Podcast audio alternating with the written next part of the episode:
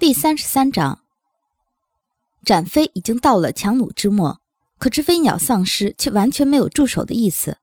展飞身上的伤口已经严重影响了他自己的判断力。修勇在确定实在没有其他办法之后，决定火中取栗。修勇试着让展飞平躺下去，不出所料，飞鸟丧尸很快攻击过来，速度如闪电一般。幸好修勇是哨兵，否则如果是上一世。虽然他有力量异能，却也肯定不是这只丧尸的对手。他甚至连他怎么攻击的可能都看不清楚。展飞等着飞鸟丧尸的攻击，在他的喙要攻击到他腹部时，修勇直接用精神命令他不要阻挡，直接攻击他的头。一切都只发生在一瞬间，几秒之后，修勇才看清楚之后的状况。展飞腹部被灼伤，血流如注，而飞鸟丧尸的脑袋。也成了烂泥一滩。修勇的冷汗已经把他自己的衬衣打湿，感觉到展飞的不适。修勇想起严冬说过，如果召回精神体，那么精神体可能会恢复的快一些。修勇接着就要把展飞召回，可是展飞似乎是在拒绝他的召唤。最后，修勇不得不强制召唤，可召回完毕，他就失去了意识，只能感觉到自己的手被谁紧紧握着，很安心。修勇，修勇，修勇倒在林舒扬的怀里。林舒扬心如擂鼓，紧张和担忧快要把他压倒了。周克，先来看看修勇怎么回事。周克就是路上那位医生向导。他紧张地看了一眼严冬，严冬点点头：“你先去看他。”严冬看着已经近在眼前的丧尸，再看看车厢里面的修勇和林舒扬，他没时间多想，现在。对面的那二十几个丧尸是首先要解决的问题，而且他们弹药已经不多了，车程却走了不到三分之一，所以此刻面对这二十几个丧尸，他们决定不用武器，否则之后如果再遇到变异的丧尸或者丧尸潮，他们就很危险了。周克跳回到车上，而后看了看修勇的眼睛和嘴，最后还试了试修勇的脉搏。完毕之后，他说。身体应该还好，但是精神受创严重。不过我没法进入他的精神领域，他似乎完全把自己的精神封闭了，这样就没法安抚他。林舒扬一直都不清楚哨兵和向导之间所谓的安抚，所谓的精神领域。可是看着修勇那冷汗淋漓的脸，他心痛到了极点。谁可以安抚他？团长，不是我们谁可以的问题，是他不接受任何人的问题。他把自己的精神完全孤立了，这种情况其实很危险。除了黑暗哨兵，很少有哨兵可以做到这种程度。好了，别说了，先战斗。林舒扬看到丧尸已经近在他们车边，他想要下去帮忙，可是修勇握着他的手很紧，他一动，修勇的眉头就锁得更紧。几次下来，林舒扬决定还是不要动了。现在他只能相信他的兵们。二十几个丧尸缓慢走到了他们面前，严冬把他们引到稍微远一点的地方，这样就伤不到车里的人。接着，他直接拿出刀子开始战斗。严冬虽然是研究人员，可是之所以选择这一块，一是因为喜欢，二就是可以拖延选择向导配对的时间，而他自己完全可以制造抑制剂，这样他也可以避免结合热的尴尬。就是因为这样。今年二十二岁的他还没有结合，但是即便他是研究人员，即便他还没有自己的向导，但他依旧是一个真正的战士。他带领哨兵们作战很有技巧，而且刀刀直逼丧尸们的脑袋，绝对不浪费多余的精力和体力。初级丧尸虽然力量强大，但是他们的速度缓慢，而哨兵们正好速度很快。利用速度上的差异，严冬带领他们。首先把丧尸分成了两股，而后一个人引，后面三四个人攻击。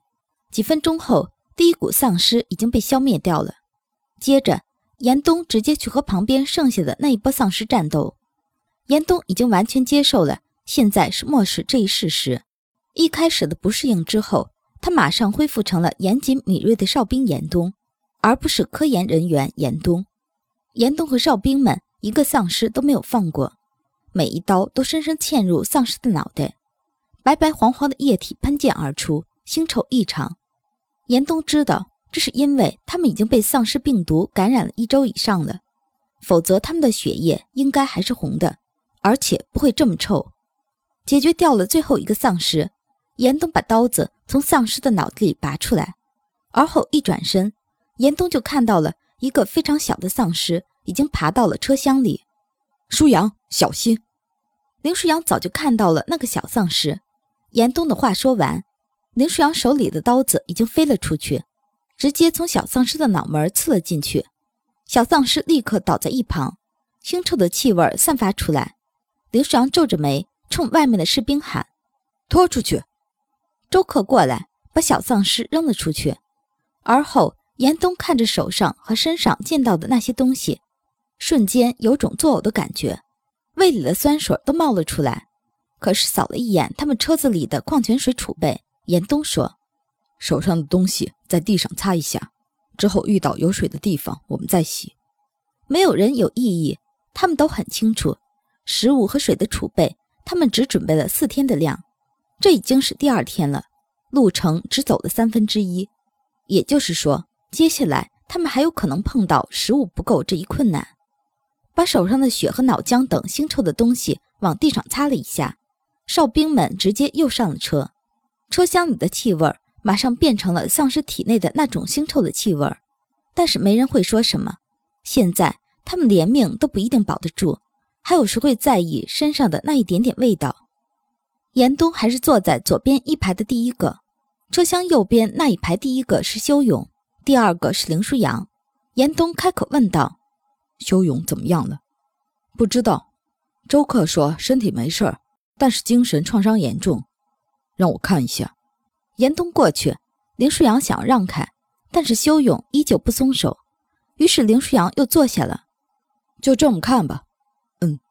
严冬并不是医生，但是他毕竟是研究人员，对于哨兵的身体，他比其他人都了解。只是因为他没有该有的器械，所以只能凭借猜测来判断。严冬看了修勇半天，什么都没有看出来。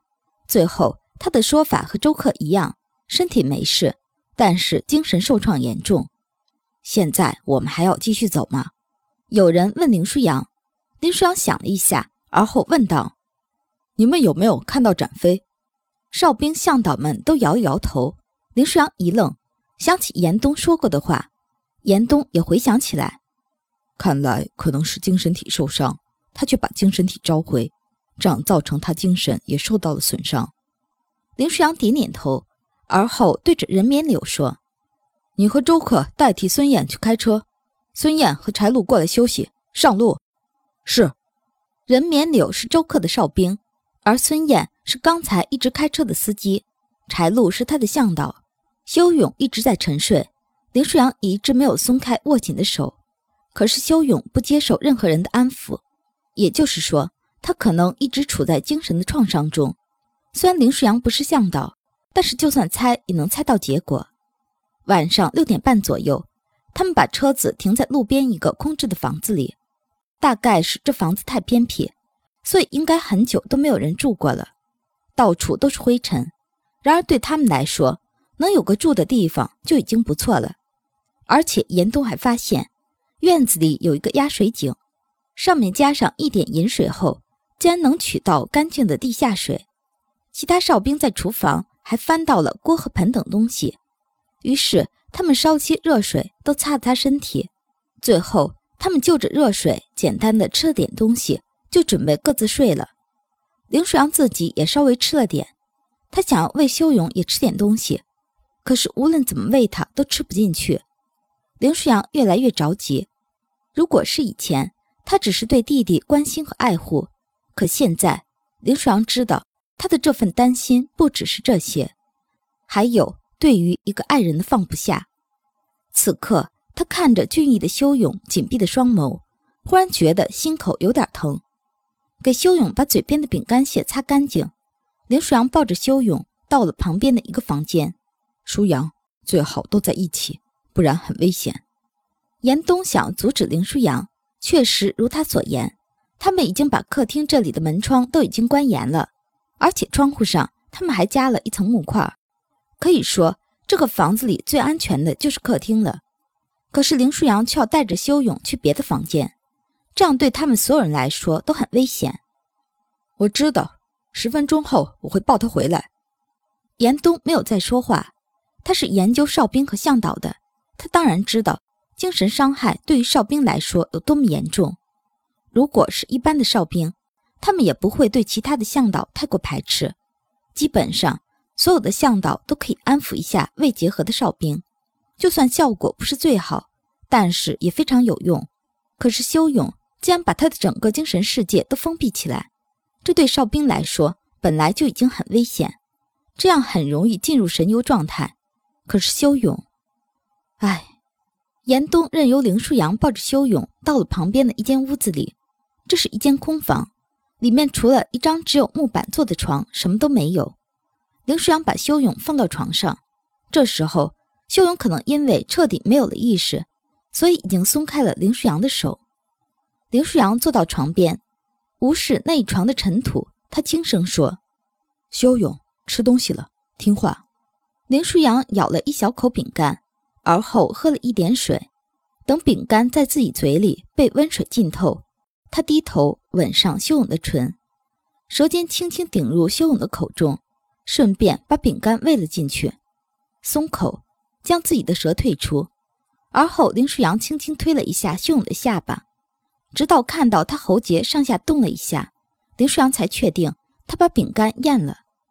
林舒扬看到他开始吞咽，嗓子哽得更加难受。说起来，他好像从来就没有哭过。此刻看着修勇。